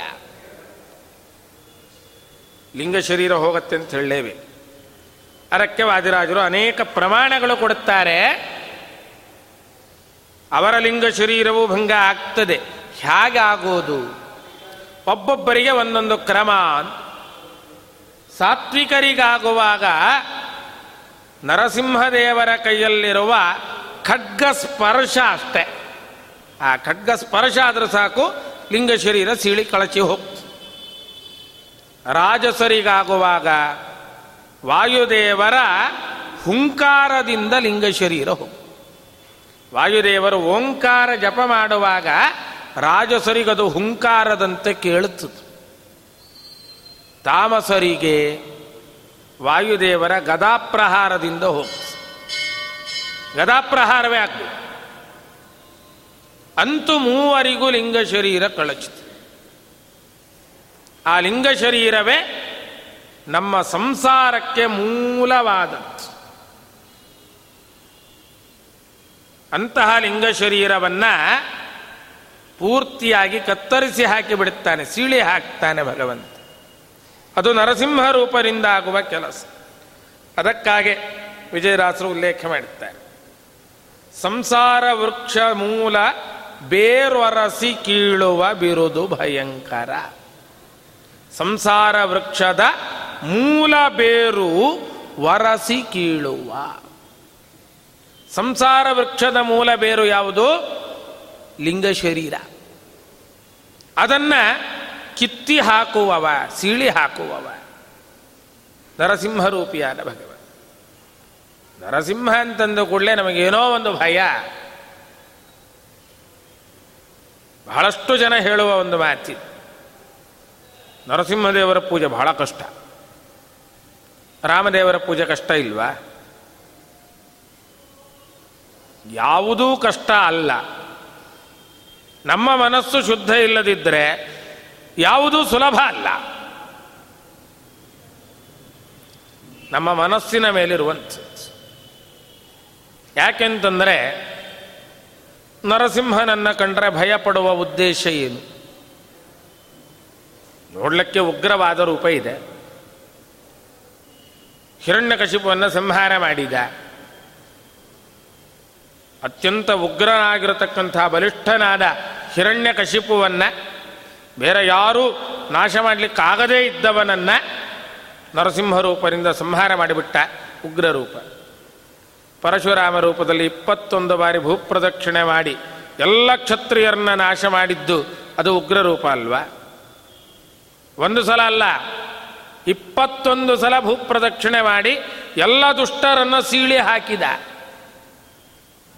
ಕೈಯಲ್ಲಿರುವ ಕೊಡಲಿಯೇ ಉಗ್ರವಾಗಿ ಕಾಣ್ತಾ ಇದೆ. ಹಾಗಾದ್ರೆ ಅದು ಉಗ್ರ ಅಲ್ವಾ? ಕೃಷ್ಣಾವತಾರದಲ್ಲಿ ನರಕಾಸುರನ ಸಂಹಾರ ಮಾಡಲಿಲ್ವ ಪರಮಾತ್ಮ? ನರಕಾಸುರ ಪಡೆದಿದ್ದವರ ಎಂಥದ್ದು? ಬೇರೆ ಯಾರೂ ನಾಶ ಮಾಡಲಿಕ್ಕಾಗುವುದಿಲ್ಲ. ಅವನ ವಿರುದ್ಧ ಅವನ ತಾಯಿಯೇ ಶಸ್ತ್ರ ಎತ್ತಬೇಕು. ರಣರಂಗದಲ್ಲಿ ಯಾವ ತಾಯಿ ಯುದ್ಧಕ್ಕೆ ಬರುತ್ತಾಳೆ, ಮಗನ ವಿರುದ್ಧ ಶಸ್ತ್ರ ಎತ್ತಾಳೆ? ಅದು ವಿಶಿಷ್ಟವಾದ ವರ ಅಲ್ವಾ ಅವನಿಗೆ? ಅವನನ್ನು ನಾಶ ಮಾಡಲಿಲ್ವ? ಪರಮಾತ್ಮ ಎಲ್ಲ ಅವತಾರದಲ್ಲೂ ಅತ್ಯಂತ ವಿಶಿಷ್ಟವಾದ ಸಾಮರ್ಥ್ಯವೇ ತೋರಿಸಿದ್ದಾನೆ. ಯಾವ ಅವತಾರದಲ್ಲೂ ಯಾವ ವ್ಯತ್ಯಾಸವೂ ಇಲ್ಲ. ನಮ್ಮ ಒಂದು ಮಾನಸಿಕ ಕಲ್ಪನೆ, ನರಸಿಂಹ ಅಂದರೆ ಉಗ್ರ. ಬಹಳ ಸ್ವಾರಸ್ಯದ ಮಾತು ಪುರಂದರದಾಸರು ಹೇಳುತ್ತಾರೆ. ನಾವೆಲ್ಲ ಬೇರೆ ದೇವತೆಗಳಿಗೆ ಭಯಪಡೋದಿಲ್ಲ. ಯಮಧರ್ಮನಿಗೆ ಭಯಪಡುತ್ತೇವೆ ಹೌದಲ್ಲ ಯಮಧರ್ಮ ಅಂದರೆ ಮೃತ್ಯು ಅಂತ. ಅದರ ಭಯ ಎಲ್ಲರಿಗಿದೆ ಪುರಂದರದಾಸರು ಹೇಳುತ್ತಾರೆ, ಯಮ ಎಲ್ಲೋ ಇದ್ದಾನೆ ಅಂತ ಹುಡುಕಕ್ಕೆ ಹೋಗ್ಬೇಡ್ರಿ, ರಾಮನೇ ಯಮನಾಗ್ತಾನೆ. ಯಮನೆಲ್ಲೋ ಕಾಣೆನೆಂದು ಹೇಳಬೇಡ, ಯಮನೇ ಶ್ರೀರಾಮನೋ ಸಂದೇಹ ಬೇಡ. ನಂಬಿದ ವಿಭೀಷಣನಿಗೆ ರಾಮನಾದ, ನಂಬದಿದ್ದ ರಾವಣಗೆ ಯಮನಾದ. ನಂಬಿದ ಸುಗ್ರೀವಗೆ ರಾಮನಾದ ನಂಬದಿದ್ದ ವಾಲಿಗೆ ಯಮನಾದ. ಯಮನೇ ರಾಮ ಅಂತಾರೆ ದಾಸರು. ಅವನು ಮೃತ್ಯುವೂ ಹೌದು, ಮೃತ್ಯುವನ್ನ ಪರಿಹಾರ ಮಾಡುವವನು ಹೌದು. ಹಾಗಾಗಿ ಭಗವಂತನಿಗೆ ವಿಷ್ಣು ಸಹಸ್ರನಾಮ ಹೇಳಿದ ಹೆಸರು ಭಯಕೃತ್ ಭಯನಾಶನಃ. ಭಯಕೃತ್ ಭಯನಾಶನ. ಎಲ್ಲರಿಗೆ ಭಯವನ್ನು ತಂದು ಕೊಡುತ್ತಾನೆ. ಆ ಭಯವನ್ನು ಪರಿಹಾರವೂ ಮಾಡುತ್ತಾನೆ. ಎರಡೂ ಪರಮಾತ್ಮನ ನರಸಿಂಹ ರೂಪ ನೋಡುವವರಿಗೆ ಉಗ್ರ. ಆದರೆ ಮನಸ್ಸು ಅಷ್ಟೇ ಮೃದು. ಅಷ್ಟೇ ಕರುಣಾಪೂರ್ಣ ಹೃದಯ. ಯಾಕೆ ಅಂತಂದರೆ ನಾವು ಒಂದು ದೃಷ್ಟಿಯಲ್ಲಿ ಕಥೆ ಕೇಳ್ತಾ ಬಂದಿದ್ದೀವಿ. ಪಾಸಿ ಪಾಸಿಟಿವ್ ರೂಟಲ್ಲಿ ಹೋಗಿದ್ದೀವಿ ನಾವು, ಇಲ್ಲ ಅಂತ ಹೇಳಲ್ಲ. ಹಿರಣ್ಯಕಶಿಪುವನ್ನು ಸಂಹಾರ ಮಾಡಿದ, ಪ್ರಹ್ಲಾದನ ರಕ್ಷಣೆ ಮಾಡಿದ, ಜಗತ್ತಿನ ರಕ್ಷಣೆ ಮಾಡಿದ. ಆದರೆ ಮತ್ತೊಂದು ಮುಖದಿಂದ ವಿಚಾರ ಮಾಡುವಾಗ ಪರಮಾತ್ಮನ ಕರುಣೆ ಎಷ್ಟು ಅಂತ ಅರ್ಥ ಕೆಲವರೆಲ್ಲ ಹೇಳೋರಿ, ಧರ್ಮರಾಜ ಅದೇ ಪ್ರಶ್ನೆ ಕೇಳಿದ್ದು ನಾರದರ ಹತ್ತಿರ. ಪರೀಕ್ಷಿತ ಶುಕಾಚಾರ ಹತ್ರ ಅದೇ ಪ್ರಶ್ನೆ ಕೇಳಿದೆ. ಇಬ್ಬರದ್ದು ಒಂದೇ ಪ್ರಶ್ನೆ. ಪರಮಾತ್ಮ ಅಯೋಗ್ಯರಿಗೆ ಅನುಗ್ರಹ ಮಾಡ್ತಾನ? ಯಾಕೆಂದರೆ ಧರ್ಮರಾಜ ಕೇಳಿದ ಸಂದರ್ಭ ರಾಜಸೂಯ ಕಾಲದಲ್ಲಿ ಶಿಶುಪಾಲನ ಸಂಹಾರ ಆಯಿತು. ಶಿಶುಪಾಲನ ಶರೀರದಲ್ಲಿದ್ದ ಪರಮಾತ್ಮನ ಶರೀರ ಪ್ರವೇಶ ಮಾಡಿಬಿಟ್ಟ. ಏನ್ರಿ? ವೇನ ಮಹಾರಾಜ ಒಮ್ಮೆ ಕೆಟ್ಟ ಶಬ್ದದಲ್ಲಿ ಬೈದ ಅಂತ ನರಕಕ್ಕೆ ಹೋದ್ನಂತೆ. ಇವನು ಹುಟ್ಟದಾಗನಿಂದ ಬೈತಾ ಇದ್ದಾನೆ. ಭಾಗವತ ಬಹಳ ಸೊಗಸಾಗಿ ಹೇಳ. ಮಾತೃಶ್ವಸೇಜೋವಶ್ಚೈದ್ಯ ಆರಭ್ಯ ಕಲಭಾಷಣಾತ್ ಸಂಪ್ರತ್ಯಮರ್ಷಿ ಗೋವಿಂದೆ. ಯಾವತ್ತು ತೊದಲು ನುಡಿ ಆರಂಭ ಮಾಡಿದ ಶಿಶುಪಾಲ ಆವತ್ತಿನಿಂದ ಹಿಡಿದು ಪ್ರಾಣ ಹೋಗೋವರೆಗೂ ಬೈತಾನೆ ಬಂದಿದ್ದಾನೆ ಪರಮಾತ್ಮನ ಅವನು ನರಕಕ್ಕೆ ಹೋಗಲಿಲ್ಲ. ಏನು ಹಾಗಾದ್ರೆ ಅಯೋಗ್ಯರಿಗೂ ಅವಕಾಶ ಇದೆಯಾ? ಪರೀಕ್ಷಿತ ಕೇಳಿದ. ಸ್ವಲ್ಪ ಬೇರೆ ರೀತಿ ಪ್ರಶ್ನೆ, ಉತ್ತರ ಅದೇನೆ. ಪರಮಾತ್ಮ ಯಾವಾಗಲೂ ದೈತ್ಯರನ್ನೇ ಯಾಕೆ ನಾಶ ಮಾಡಬೇಕು? ಎಲ್ಲಾದರೂ ಕಥೆ ಹೇಳಿದ್ದೀವ ಭಗವಂತ ದೇವತೆಗಳನ್ನು ನಿಗ್ರಹ ಮಾಡಿದ? ದೈತ್ಯರಿಗನುಗ್ರಹ ಮಾಡಿದ? ಕಥೆ ಅವತ್ತರು ಹೇಳಿದ್ದೀವೇನು? ಬರೀ ದೈತ್ಯರನ್ನು ನಾಶ ಮಾಡಿ. ಇಂದ್ರಸ್ಯಾರ್ಥೆ ಕಥಂ ದೈತ್ಯಾನ್ ಅವಧಿ ವಿಷಮೋ ಯಥ. ವಿಷಮಃ ಯಥ. ದೇವರಿಗೆ ಕರುಣೆ ಇಲ್ಲ ರೀ. ನಿಷ್ಕರುಣಿ ಭಗವಂತ ಯಾವಾಗ ನೋಡು ದೈತ್ಯರ ನಾಶ ಮಾಡ್ತಾನೆ ಅಂದರೆ ಶುಕಾಚಾರ್ಯರಂದರು, ದೇವತೆಗಳನ್ನು ನಿಗ್ರಹ ಮಾಡಿಲ್ಲೇನಪ್ಪ? ಮಾಡಿದ್ದಾನೆ. ನಾವು ಆ ದೃಷ್ಟಿಯಲ್ಲಿ ನೋಡಲಿಲ್ಲ ಅಷ್ಟೇ. ಬೇಕಾದಷ್ಟು ಶಿಕ್ಷೆ ಕೊಟ್ಟಿದ್ದಾರೆ. ಇಂದ್ರನ ಮಗ ಜಯಂತನ ಒಂದು ಕಣ್ಣು ತೆಗೆದ್ನಲ್ಲ ರಾಮ? ಒಂದೇ ಕಣ್ಣಿನಲ್ಲಿ ಎಷ್ಟು ಕಾಲ ಇರಬೇಕು ಜಯಂತ? ಆ ಜನ್ಮ ಇಡೀ ಹಾಗೆ ಇರಬೇಕು. ಒಂದೇ ಕಣ್ಣು. ಜಯಂತನಿಗೆ ಶಿಕ್ಷೆ ಕೊಟ್ಟಿದ್ದಲ್ವ? ರುದ್ರದೇವರು ಕೈಯಲ್ಲಿ ಕಪಾಲ ಹಿಡಿದು ಭಿಕ್ಷೆ ಬೇಡಿದ್ರಲ್ಲ ಅದು ಪರಮಾತ್ಮ ಕೊಟ್ಟ ಶಿಕ್ಷೆ, ಹೌದು. ಮೂಲ ರೂಪದಲ್ಲೂ ಶಿಕ್ಷೆಗಳಿದೆ. ವೃತ್ರಾಸುರ ಸಂಹಾರ ಮಾಡಿದ್ದಕ್ಕೆ ಇಂದ್ರದೇವರು ಎಷ್ಟು ವರ್ಷ ಮಾನಸ ಸರೋವರದಲ್ಲಿ ವಾಸ ಮಾಡಬೇಕಾಯಿತು, ಇಂದ್ರ ಪದವಿ ಕಳೆದುಕೊಂಡು? ಸ ವಸತ್ ಪುಷ್ಕರನಾಲ ತಂತುನ್. ದೇವತೆಗಳ ರಾಜನಾಗಿ ವೈಭವರಿಂದ ಮೆರೆದಿದ್ದ ಇಂದ್ರ ಬ್ರಹ್ಮಹತ್ಯೆ ಕಳ್ಕೊಳ್ಳೋವರೆಗೆ ವಾಸ ಮಾಡಿದ್ದು ಅತ್ಯಂತ ಕ್ಲಿಷ್ಟವಾದ ಸ್ಥಳ. ಏ ಕೈಕಾಲಾಡಿಸೋದು ಕಷ್ಟ. ಎಲ್ಲಿದ್ದದ್ದು? ಪುಷ್ಕರ, ನಾಲ ತಂತುನ್ ಕಮಲದ ನಾಳದೊಳಗಿರುವ ಒಂದು ಎಳೆಯ ಒಳಗೆ ಕೂತಿದ್ನಂತೆ. ಸಾವಿರ ವರ್ಷ. ಕಷ್ಟಪಟ್ಟಿಲ್ವ? ಇನ್ನು ಅವತಾರಗಳಲ್ಲಿ ಶಾಪಗ್ರಸ್ತರಾದಾಗ ಬೇಕಾದಷ್ಟು ದುಃಖಪಟ್ಟದ್ದುಂಟು. ಗಜೇಂದ್ರ ಮೋಕ್ಷದ ಕಥೆ. ಇಬ್ಬರೂ ಗಂಧರ್ವರು, ಭಗವಂತನ ಸ್ತೋತ್ರ ಮಾಡುವವರು. ಋಷಿಗಳ ಶಾಪ ಬಂತು.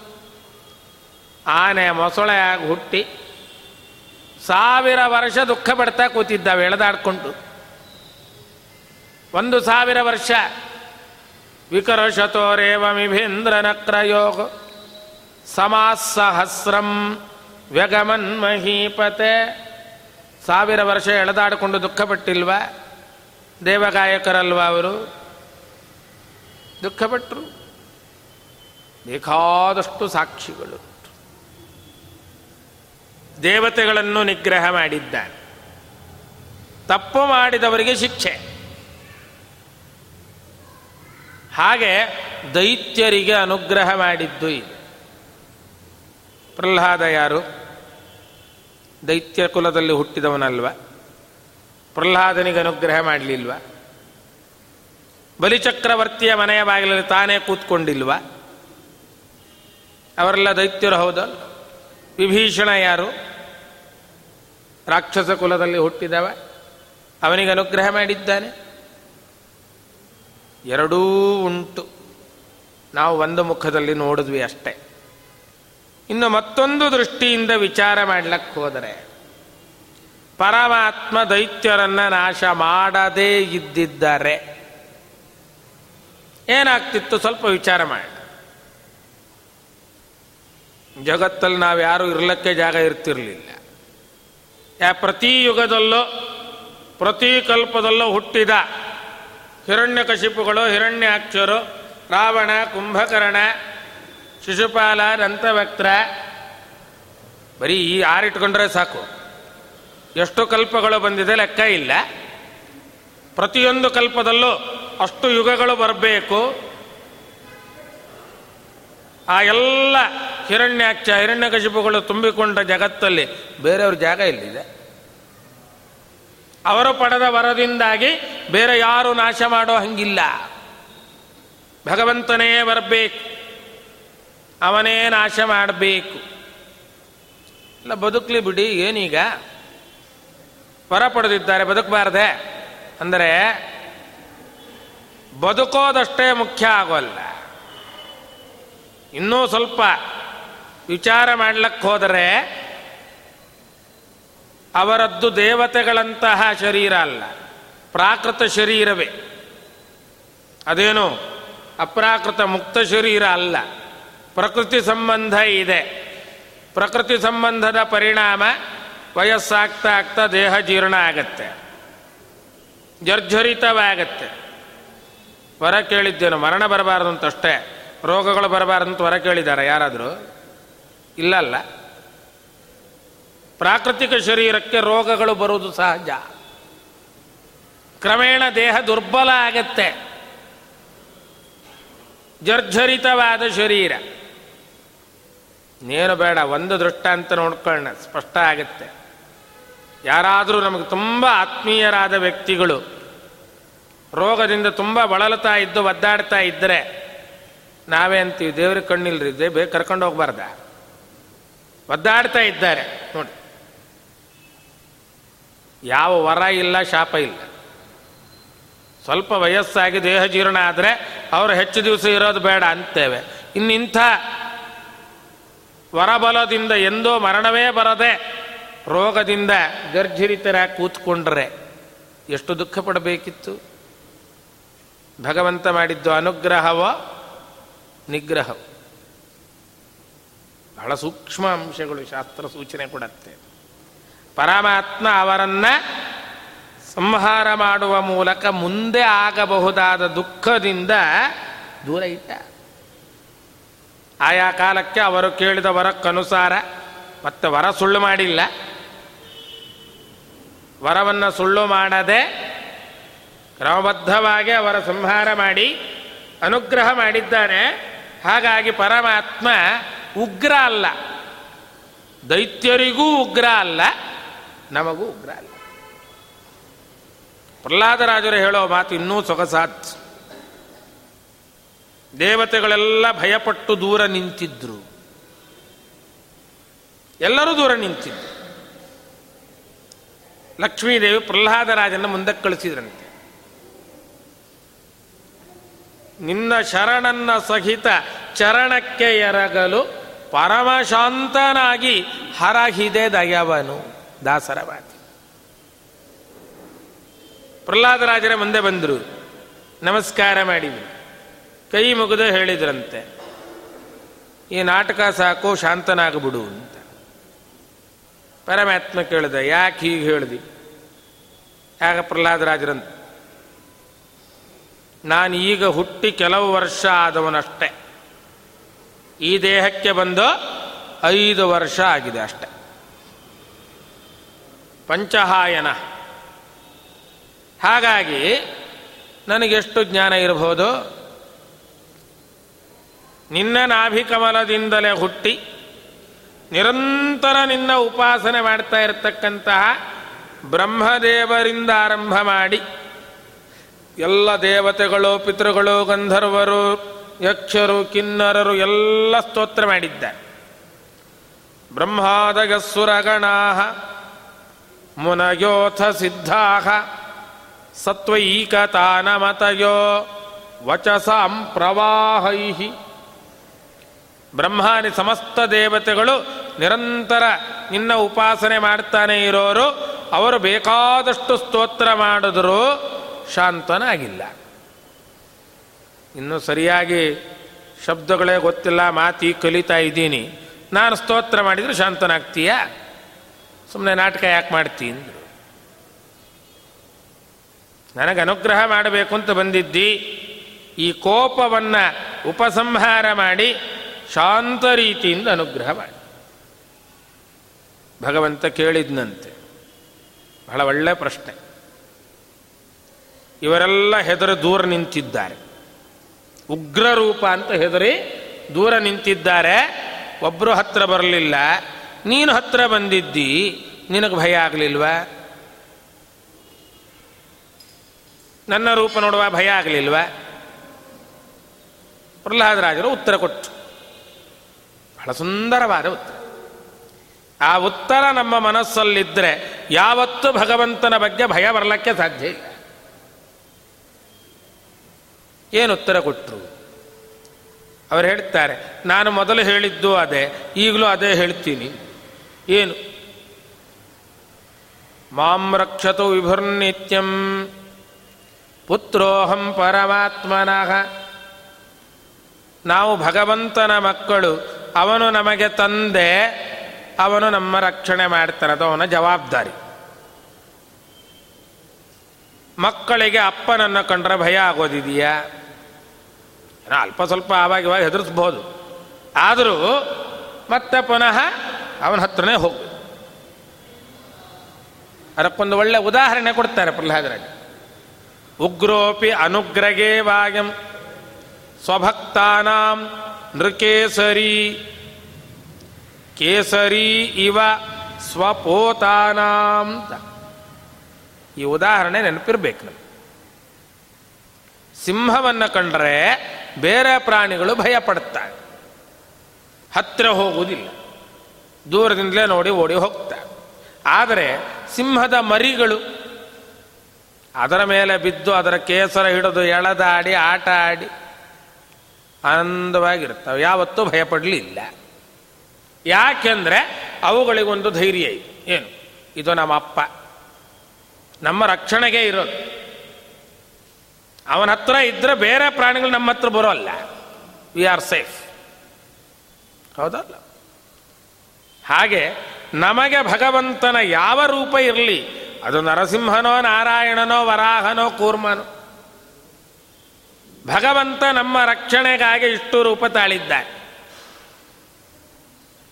ಭಕ್ತರಿಗೋಸ್ಕರವೇ ಅನಂತ ರೂಪಗಳಿರುವುದು. ನರಸಿಂಹ ರೂಪ ಅದರಲ್ಲೂ ಒಂದು. ಯಾವ ರೂಪ ಬೇಕಾದ್ರೂ ಚಿಂತನೆ ಮಾಡಬಹುದು. ಇದೇ ಆಗಬೇಕು ಅಂತಿಲ್ಲ.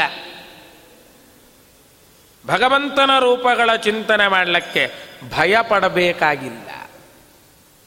ಅದಕ್ಕೆ ಪರಮಾತ್ಮನಿಗೊಂದು ವಿಶಿಷ್ಟ ಹೆಸರು ನೋಡಿ. ನರಸಿಂಹ ಅಂದರೆ ಭಯ ಪಡಬೇಕಾಗಿಲ್ಲ. ಅದಕ್ಕೆ ದಾಸರು ಬಳಸುವ ಶಬ್ದ ಅರೌದ್ರನಾಮ ವಿಜಯ ವಿಠಲ. ಅರೌದ್ರ ಅಂತ ಹೆಸರು. ವಿಷ್ಣುದಾಸರಾಮ ಹೇಳುತ್ತೆ. ಅರೌದ್ರ ಕುಂಡಲಿ ಈ ಚಕ್ರಿ ವಿಕ್ರಮ್ಯೋರ್ಜಿತ ಶಾಸನ ಬಹಳ ಸ್ವಾರಸ್ಯದ ಸಾಲು. ಎರಡು ಶಬ್ದವೂ ಉಂಟು ವಿಷ್ಣುದಾಸನಾಮದಲ್ಲಿ ಪರಮಾತ್ಮನ ರುದ್ರ ಅಂತ ಕರೆದದ್ದು ಉಂಟು, ಅರೌದ್ರ ಅಂತ ಕರೆದದ್ದು ರುದ್ರೋ ಬಹುಶಿರ ಬಭ್ರು ವಿಶ್ವಯೋನಿಶುಚಿಶ್ರವಾಹ ಅರೌದ್ರ ಕುಂಡಲಿ ಚಕ್ರಿ, ವಿಕ್ರಮ್ಯೋರ್ಜಿತ ಶಾಸನ. ಅರೌದ್ರ ಶಬ್ದ ಬಳಸ್ತಾರೆ ದಾಸ. ಯಾಕೆ? ಆ ಸಾಲು ಹೇಳುವ ಅರ್ಥ ಗಮನಿಸ್ಕೊಳ್ಬೇಕು. ಭಗವಂತ ನೋಡ್ಲಕ್ಕುಗ್ರ ಸ್ವರೂಪ, ವಿಕ್ರಮಿ ತನ್ನ ಪರಾಕ್ರಮ ತೋರಿಸಿದ. ಹಿರಣ್ಯಕಶ್ಯಪಿನ ಜೊತೆಗೆ ಬೇಕಾದಷ್ಟು ರೀತಿ ಯುದ್ಧ ಮಾಡಿ ತೋರಿಸಿದ. ಅವಕಾಶ ಕೊಟ್ಟ, ಮಾಡು, ಏನೇ ಯುದ್ಧ ಮಾಡ್ತೀವಿ ಮಾಡಿ. ಆ ಎಲ್ಲ ಯುದ್ಧ ಮುಗಿಯುವಾಗ ಎಳೆದುಕೊಂಡು ಬಂದು ತೊಡೆ ಮೇಲೆ ಹಾಕ್ಕೊಂಡು ಕರಳು ಬಗೆದು ಸಂಹಾರ ಮಾಡಿ. ವಿಕ್ರಮಿ, ಪರಾಕ್ರಮಶಾಲಿ, ತನ್ನ ಪರಾಕ್ರಮ ತೋರಿಸಿದವ. ಕೈಯಲ್ಲಿ ಶಂಖಚಕ್ರಾದಿಗಳನ್ನು ಹಿಡ್ಕೊಂಡಿದ್ದಾನೆ. ಕುಂಡಲಿ, ಚಕ್ರಿ, ವಿಕ್ರಮಿ. ಊರ್ಜಿತ ಶಾಸನ ನಿಯಮ ಮೀರಿದವ. ಯಾವ ನಿಯಮ ಮೀರಿದ್ದು? ಬ್ರಹ್ಮದೇವರತ್ರ ವರ ಪಡೆದಿದ್ದಾನೆ. ಅವನನ್ನ ಯಾರು ಸಂಹಾರ ಮಾಡೋಂಗಿಲ್ಲ. ಆದರೆ ವರದ ಒಂದಂಶ ವ್ಯತ್ಯಾಸ ಇದೆ. ಅದನ್ನು ಸ್ಪಷ್ಟ ತೋರ್ಸ್, ತೋರಿಸಿದ್ನಂತೆ. ಊರ್ಜಿತ ಶಾಸನ ಬ್ರಹ್ಮ ಕೊಟ್ಟ ವರವನ್ನ ಕ್ರಮಬದ್ಧಗೊಳಿಸಿ ತೋರಿಸಿದವ. ನಿಯಮದಲ್ಲಿ ವ್ಯತ್ಯಾಸ ಮಾಡಲಿಲ್ಲ. ಬ್ರಹ್ಮದೇವರು ವರ ಕೊಟ್ಟರು ಏನಂತ? ನಾನು ಸೃಷ್ಟಿ ಮಾಡಿದ ಯಾರಿಂದಲೂ ಮರಣ ಬರುವುದಿಲ್ಲ. ಪರಮಾತ್ಮನ ಸೃಷ್ಟಿ ಬ್ರಹ್ಮದೇವರು ಮಾಡಿದ್ದ. ಅದಕ್ಕೆ ಬ್ರಹ್ಮದೇವರಂದ್ರಂತೆ. ನೀನು ಕೇಳಿರೋ ವರ ಕೊಡ್ಲಿಕ್ಕೆ ಸಾಧ್ಯ ಇಲ್ಲ, ಆದರೂ ಕೊಡ್ತೇನೆ. ಯಾಕೆಂದ್ರೆ ಒಂದು ಲೂಪ್ ಹೋಲಿದೆ ಪರವಾಗಿಲ್ಲ. ನಾನು ಸೃಷ್ಟಿ ಮಾಡಿದವರಿಂದ ಮರಣ ಬರೋಲ್ಲ. ನನ್ನನ್ನು ಸೃಷ್ಟಿ ಮಾಡಿದವನಿಂದ ಮರಣ ಬರ್ಬೋದು ಹೌದಲ್ಲ? ನೀನು ನನ್ನಿಂದ ಮುಂದೆ ಬಂದ ಸೃಷ್ಟಿ ನೋಡಿದ್ದಿ, ನನ್ನ ಸೃಷ್ಟಿ ಆರದ್ದನ್ನು ಮರೆತು ಬಿಟ್ಟಿದ್ದಿ. ಬ್ರಹ್ಮ ಸೃಷ್ಟಿಯಲ್ಲಿ ಇಂತಹ ರೂಪ ಯಾವುದೂ ಇಲ್ಲ. ನಾಯಂ ಮೃಗೋ ನಾಪಿ ನರೋ ವಿಚಿತ್ರಂ. ಇದು ಮೃಗವೂ ಅಲ್ಲ, ನರವೂ ಅಲ್ಲ.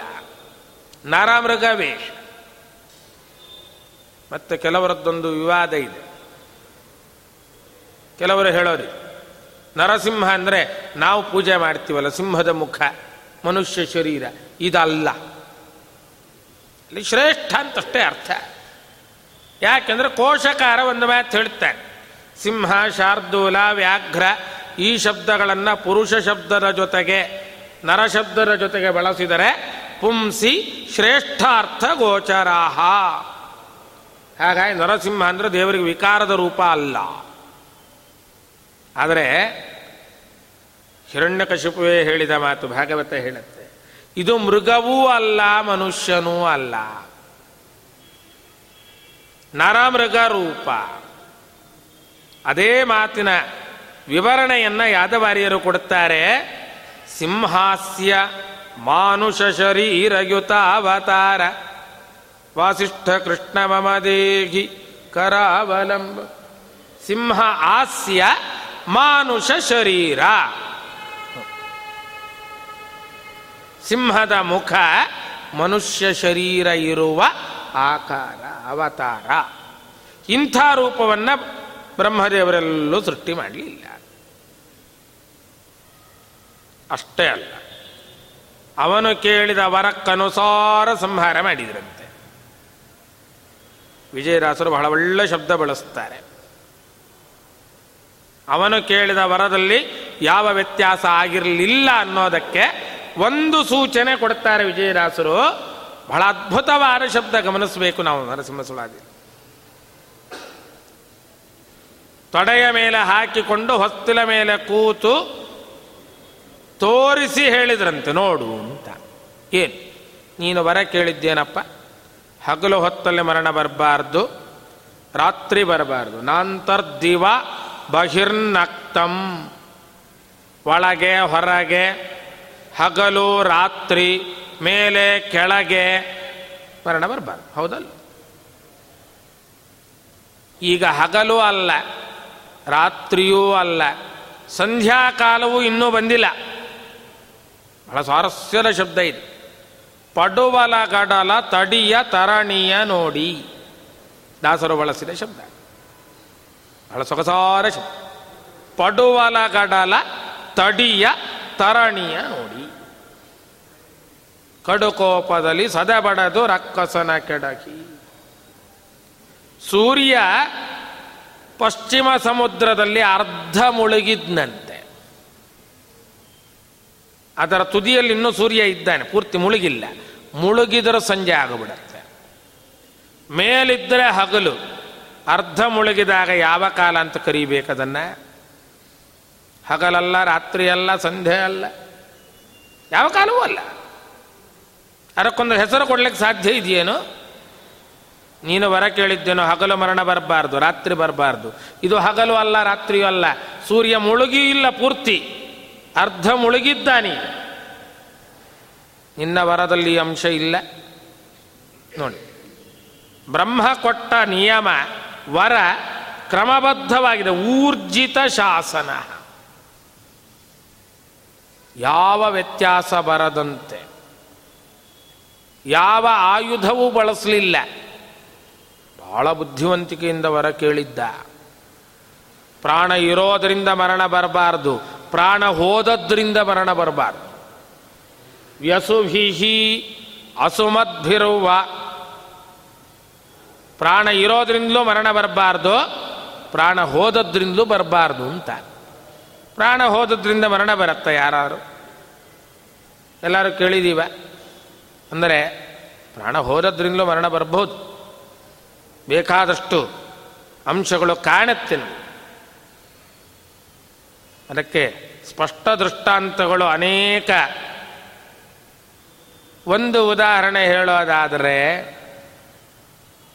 ಮಳೆಗಾಲದಲ್ಲಿ ಬೇಕಾದಷ್ಟು ನ್ಯೂಸ್ ನೋಡ್ತಿರ್ತೀವಿ.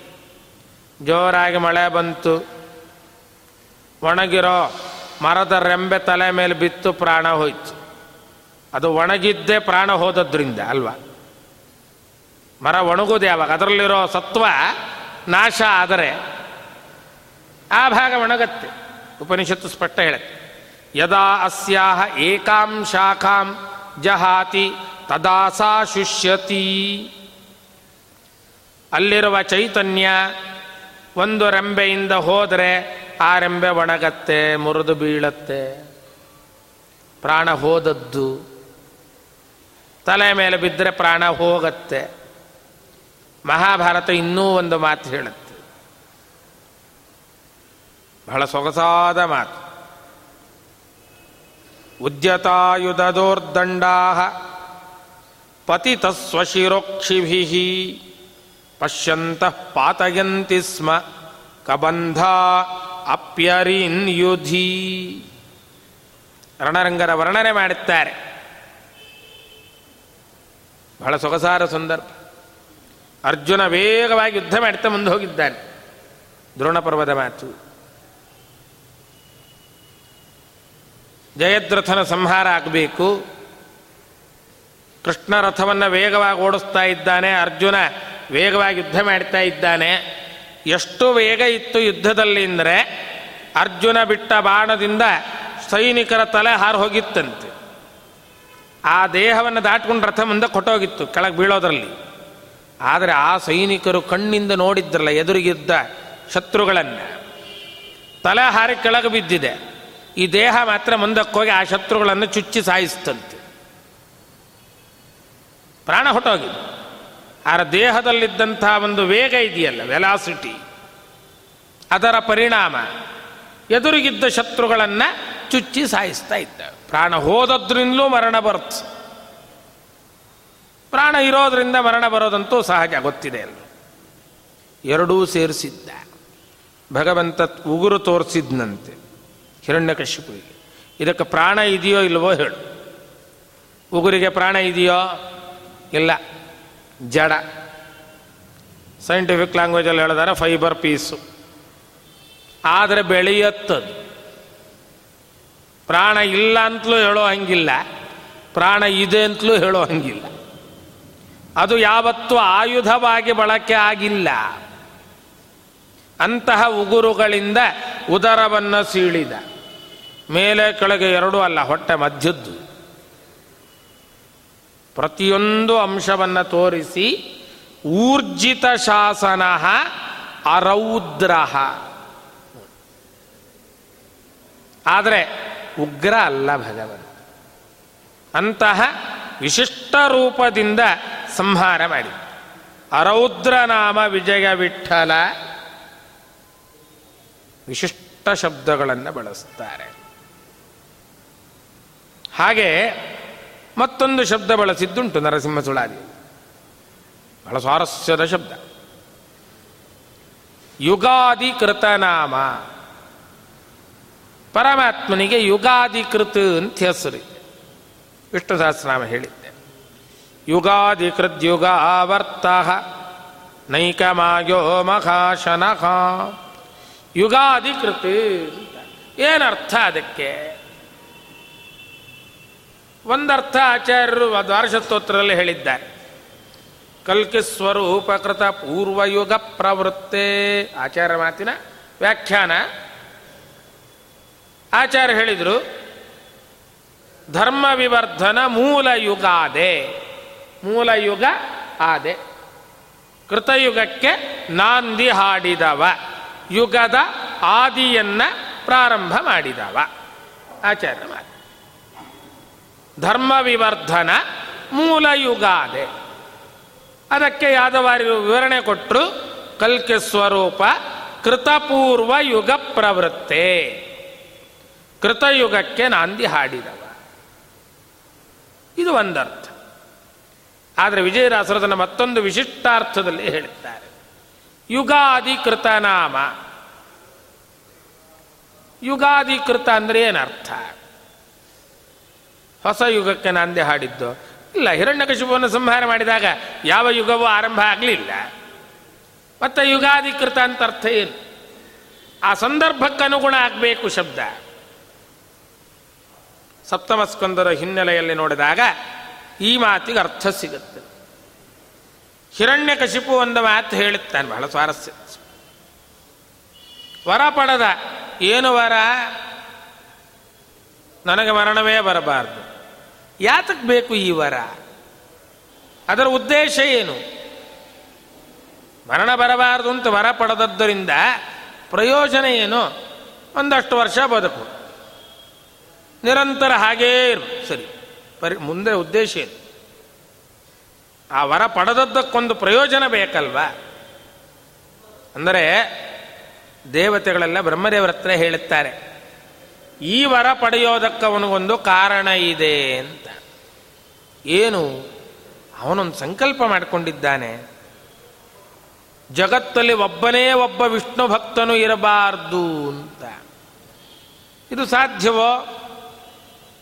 ಬ್ರಹ್ಮದೇವರು ಸೃಷ್ಟಿ ಮಾಡುವಾಗ ತ್ರಿವಿಧ ಜೀವರನ್ನು ಸೃಷ್ಟಿ ಮಾಡುತ್ತಾರೆ. ಸಾತ್ವಿಕರು ಇದ್ದಾರೆ, ರಾಜಸರು ಇದ್ದಾರೆ, ತಾಮಸರು ಇದ್ದಾರೆ. ಸಾತ್ವಿಕರೆಲ್ಲ ವಿಷ್ಣು ಭಕ್ತರಾಗೇ ಇರ್ತಾರೆ. ಮತ್ತೆ ವಿಷ್ಣು ಭಕ್ತರೇ ಇರಬಾರದು ಅಂದರೆ ಹೇಗೆ ಸಾಧ್ಯ? ಅಂದರೆ ಅದಕ್ಕೆ ದೈತ್ಯರ ಹತ್ತಿರ ತನ್ನ ಸಂಕಲ್ಪ ಹೇಳಿಕೊಂಡಂತೆ ಹಿರಣ್ಯಕಶಿ ನಾನು ವಿಷ್ಣು ಭಕ್ತರಿಲ್ಲದ ಜಗತ್ತಿನ ಸೃಷ್ಟಿ ಮಾಡ್ತೇನೆ ಅಂದವು. ಅಲ್ಲಯ್ಯ, ಸೃಷ್ಟಿ ಮಾಡೋದು ಬ್ರಹ್ಮದೇವರ ಕೆಲಸ. ನೀನು ಹೇಗೆ ಸೃಷ್ಟಿ ಮಾಡ್ತಿ? ನಾನು ಬ್ರಹ್ಮ ಪದವಿಯಲ್ಲಿ ಕೂತ್ಕೊಂಡು ನಾನೇ ಸೃಷ್ಟಿ ಮಾಡ್ತೀನಿ ಇಂದ ಸೃಷ್ಟಿ ಮಾಡೋದು ಬ್ರಹ್ಮದೇವರು ತಾನೆ, ನಾನೇ ಬ್ರಹ್ಮನಾಗ್ತೀನಿ. ಬ್ರಹ್ಮ ಪದವಿಯಲ್ಲಿ ಕೂತ್ಕೊಳ್ಬೇಕಾದ್ರೆ ದೀರ್ಘಕಾಲ ತಪಸ್ಸು ಮಾಡಬೇಕು. ಆಗೋದಿಲ್ಲ. ಏ ನೂರ ವರ್ಷ ಬದುಕೋದು. ಪ್ರಾಣ ಹೋದ್ಮೇಲೆ ತಪಸ್ಸಲ್ಲಿ ಮುಂದುವರಿಯೋದು ಅಂದರೆ ಪ್ರಾಣನೇ ಹೋಗದ ಹಾಗೆ ವರ ಪಡಿತೀನಿ ಇಂದ. ಮರಣ ಬರಬಾರ್ದು. ಮುಂದಿನ ಹಂತ ಆ ಶರೀರದಲ್ಲಿ ಕೂತುಕೊಂಡು ಬ್ರಹ್ಮ ಪದವಿ ಸಿಗೋವರೆಗೆ ತಪಸ್ಸು ಮಾಡಿ. ಬ್ರಹ್ಮ ಪದವಿ ಬಂದ ಮೇಲೆ ಸೃಷ್ಟಿಯನ್ನೇ ಬದಲಾಯಿಸ್ತೀನಿಂದ ಅಯಥಾ ಪೂರ್ವಮೋ ಜಸ. ಅಯಥಾ ಪೂರ್ವಂ ಬ್ರಹ್ಮದೇವರು ಸೃಷ್ಟಿ ಮಾಡೋದು ಹೇಗೆ? ಋಗ್ವೇರದ ಅಘಮರ್ಷಣ ಸೂಕ್ತ ಹೇಳಿ. ಧಾತ ಯಥಾಪೂರ್ವಮಕಲ್ಪಯತ್. ಹಿಂದೆ ಆಗಿತ್ತು ಹಾಗೆ ಬ್ರಹ್ಮದೇವರು ಸೃಷ್ಟಿ ಮಾಡು. ನಾನು ಹಾಗೆ ಮಾಡೋ ಅಲ್ಲ, ಬದಲಾಯಿಸ್ತೀನಿ. ಹೊಸದಾದ ಯುಗದ ನಿರ್ಮಾಣ, ಅವೈಷ್ಣವ ಯುಗ ನಿರ್ಮಾಣ. ವಿಷ್ಣು ಭಕ್ತರು ಒಬ್ಬರು ಇರಬಾರ್ದು. ಅಂಥ ಯುಗವನ್ನು ಸೃಷ್ಟಿ ಮಾಡ್ತೀನಿ. ಹಾಗಾಗಿ ಅವನ ಸಂಕಲ್ಪ, ನಾನೇ ಅವೈಷ್ಣವ ಯುಗಕ್ಕೆ ಮೊದಲನೇವನು. ಯುಗಾದಿ. ಅವನನ್ನ ಕೃಂತತಿ ನಾಶ ಮಾಡ್ತಾನೆ ಅಂತ. ಕೃತಿ ಛೇದೆ ಅಂತ ಧಾತು. ಹೊಸ ಯುಗಕ್ಕೆ ನಾಂದ್ಯ ಹಾಡಲಿಕ್ಕೆ ಹೊರಟವ ಹಿರಣ್ಯಕಶಿಪು, ಅವನನ್ನ ನಾಶ ಮಾಡಿದ್ದರಿಂದ ಭಗವಂತ ಯುಗಾದಿ ಕೃತಿ. ಅದ್ಭುತವಾದ ಅರ್ಥ. ದಾಸರು ಹಾಗಾಗಿ ದೇವತೆಗಳು ಕೈ ಮುಗಿದ್ರಂತೆ. ಇಷ್ಟು ಅದ್ಭುತವಾದ ಸಂಕಲ್ಪ ಇಟ್ಟುಕೊಂಡು ವರ ಪಡೆದ ಹಿರಣ್ಯಕಶಿಪುವನ್ನ ಅವನ ವರಕ್ಕೆ ಸ್ವಲ್ಪ ಕೂಡ ವ್ಯತ್ಯಾಸ ಬರದಂತೆ ನಾಶ ಮಾಡಿ ಎಲ್ಲವನ್ನ ವ್ಯವಸ್ಥೆಗೊಳಿಸಿದವ ನೀನು. ಹಾಗಾಗಿ ನಿನ್ನನ್ನು ಏನಂತ ಕರೀಬೇಕು? ಯುಗಾಧಿಕೃತಿ, ಯುಗ ಆವರ್ತ. ಮತ್ತೆ ವೈಷ್ಣವ ಯುಗ ಮುಂದುವರಿಯಲಿಕ್ಕೆ ಕಾರಣನಾದವ. ಇಷ್ಟು ಅದ್ಭುತ ಸಾಮರ್ಥ್ಯ ಪರಮಾತ್ಮ ಅದಕ್ಕೆ ಅವನನ್ನ ಏನಂತ ಕರೀಬೇಕಾಗಾರೆ ಒಬ್ಬ ಹಿರಣ್ಯಕಶ್ಯಪು ಲೆಕ್ಕದವನಲ್ಲ. ಇಡೀ ಜಗತ್ತನ್ನೇ ಅಗ್ನಿಯಲ್ಲಿ ಕೊಡುವ ಹವಿಸ್ಸಿನಂತೆ ಸ್ವೀಕಾರ ಮಾಡುವ. ಹಾಗಾಗಿ ಪರಮಾತ್ಮನಿಗೊಂದು ವಿಷಯ ಅದು ವಿಷ್ಣು ಸಹಸ್ರನಾಮ ಮಹಾಯಜ್ಞೋ ಮಹಾಹವಿಹಿ. ಅದೇ ಶಬ್ದದಾಸರು ಬಳಸಿದರು. ಪ್ರಹ್ಲಾದ ವರದ ಪ್ರಪನ್ನ ಕ್ಲೇಶ ಭಂಜನ ಮಹಾಹವಿಷೆ ವಿಜಯ ವಿಠಲ ನರಮೃಗ ವೇಷ. ಪ್ರಹ್ಲಾದ ವರದ. ಪ್ರಹ್ಲಾದನಿಗೆ ವರ ಕೊಟ್ಟವ. ಮಹಾಹವಿ. ಎಲ್ಲವನ್ನ ಹವಿಸ್ಸಿನಂತೆ ಸ್ವೀಕಾರ ಮಾಡಿ. ಪ್ರಳಯ ಕಾಲದಲ್ಲಿ ಇಡೀ ಬ್ರಹ್ಮಾಂಡವನ್ನೇ ತನ್ನುದರದಲ್ಲಿಟ್ಟುಕೊಳ್ಳುವವ. ದೊಡ್ಡ ಹವಿಸ್ಸು ಎಲ್ಲ ಎಷ್ಟು ಹಾಕಿದರೂ ಅಗ್ನಿ ಸ್ವೀಕಾರ ಮಾಡಬಹುದು ಹಾಗೆ ಎಷ್ಟು ಬ್ರಹ್ಮಾಂಡಗಳು ಬಂದರೂ ಪರಮಾತ್ಮನ ಉದರದಲ್ಲಿ ಬೇಕಾದಷ್ಟು ಅವಕಾಶ ಇದೆ. ದೇವಕಿ ದೇವಿ ಸ್ತೋತ್ರ ಮಾಡುತ್ತಾಳೆ ಕೃಷ್ಣಾವತಾರದ ಆರಂಭದಲ್ಲೇ ದಶಮಸ್ಕಂದ ಹೇಳುತ್ತೆ. ಯಾವ ಭಗವಂತನ ಉದರದಲ್ಲಿ ಪ್ರಳಯ ಕಾಲದಲ್ಲಿ ಅನಂತ ಬ್ರಹ್ಮಾಂಡಗಳು ನಿಶ್ಚಿಂತವಾಗಿ ಕೂತಿವೆ, ಅಂತಹ ನೀನು ನನ್ನ ಗರ್ಭದಲ್ಲಿದ್ದಿ ಅಂದ್ರೆ ಜನ ನಗುತ್ತಾರೆ ಎಂದು ನನ್ನ ಗರ್ಭದಲ್ಲಿದ್ದು ಹುಟ್ಟಿದ್ದಿ ಅಂತಂದರೆ ನಂಬಲಿಕ್ಕೆ ಆಗತ್ತ ಕೃಷ್ಣ? ಅಹೋ ನೃಲೋಕಸ್ಯ ವಿಡಂಬನಂತತ್. ಬ್ರಹ್ಮಾಂಡವನ್ನೇ ಆಹುತಿಯಾಗಿ ಸ್ವೀಕಾರ ಮಾಡುವವ, ಒಬ್ಬ ಹಿರಣ್ಯಕಶಿಪುವನ್ನು ಸಂಹಾರ ಮಾಡಿದ್ದೇನೋ ದೊಡ್ಡದಲ್ಲ ನಿಂಗೆ. ಪ್ರಹ್ಲಾದ ವರದ ನೀನು. ಪ್ರಹ್ಲಾದನಿಗೆ ವರ ಕೊಟ್ಟವ ಅಲ್ಲ, ಅದು ಬೇರೆ ಅರ್ಥ. ಇನ್ನೊಂದು ವಿಶೇಷ ಅರ್ಥ. ಶಬ್ದ ಸ್ವಲ್ಪ ಬಿಡಿಸ್ಬೇಕು. ಪ್ರಹ್ಲಾದ ವರದ. ಹ್ಲಾದ ಅಂದರೆ ಸಂತೋಷ. ಪ್ರ ಅಂದರೆ ವಿಶೇಷವಾದದ್ದು. ಅತ್ಯುತ್ತಮವಾದ ಆನಂದವನ್ನ, ಸಂತೋಷವನ್ನ ವರವಾಗಿ ಕೊಡುವವ ಮೋಕ್ಷ ಕೊಡೋನು ಅಂತ ಅರ್ಥ. ಎಲ್ಲವನ್ನ ನಿನ್ನುದರದಲ್ಲಿಟ್ಟುಕೊಂಡು ಯೋಗ್ಯರಾದವರಿಗೆಲ್ಲ ಮೋಕ್ಷ ಕೊಡುತ್ತೀಯಲ್ಲ ನರಸಿಂಹ ರೂಪದಿಂದ ಸಾತ್ವಿಕರ ಲಿಂಗ ಶರೀರ ಕಳಚಿ ಹಾಕಿ ವರ ಕೊಡುವವ. ನೋಡಿ, ಮೊದಲನೇ ನುಡಿ ಹೇಳಿದ್ದದನ್ನೇ ಸಂಸಾರ ವೃಕ್ಷದ ಮೂಲ ಬೇರು ವರಸಿ ಕಳೆಯುವ ನರಸಿಂಹ. ಎಂತಹ ಉದ್ಧಟ ವರ ಪಡೆದರೂ ಕೂಡ ಊರ್ಜಿತ ಶಾಸನನಾಗಿ, ಉಗ್ರನಲ್ಲದೆ ಅರೌದ್ರನಾಗಿ ಅನುಗ್ರಹ ಮಾಡುವವ. ಮೋಕ್ಷ ಕೊಟ್ಟು ಎಲ್ಲರನ್ನು ತನ್ನೊಳಗಿಟ್ಟುಕೊಂಡು ರಕ್ಷಣೆ ಮಾಡುತ್ತಾನೆ ನರಸಿಂಹ. ಅಂತಹ ನರಸಿಂಹರೂಪಿ ಭಗವಂತನನ್ನ ನಮ್ಮ ಶರೀರದಲ್ಲಿರುವ ಸುಷುಮ್ನಾ ನಾಡಿಯಲ್ಲಿ ನಿತ್ಯ ಉಪಾಸನೆ ಮಾಡಬೇಕು ಅನ್ನೋ ಅಂಶವನ್ನ ನರಸಿಂಹ ಸುಳಾದಿ ತಿಳಿಸ್ತದೆ ಅಂತ ಹೇಳ್ತಾ ಇವತ್ತಿನ ಚಿಂತನೆಯನ್ನ. ಶ್ರೀಕೃಷ್ಣಾರ್ಪಣವಸ್ತು ಸರ್ವೇಂದ್ರಿಯ ಪ್ರೇರಕೇಣ. ಶ್ರೀಪ್ರಾಣಪತಿನೇರಿತ ಯದವೋಚಮಹಂ ತೇನ ಪ್ರೀಯತಾಂ ಕಮಲಾಲಯ. ಕರ್ಮಣ ಮನಸಾ ವಾಚ. ಯಾಚೇಷ್ಟಾ ಮಮ ನಿತ್ಯಶಃ. ಕೇಶವರಾಧನೆ ಸಾ ಸ್ಯಾತ್. ಜನ್ಮ ಜನ್ಮಾಂತರೇಷ್ವಪಿ ಶ್ರೀಹರೇ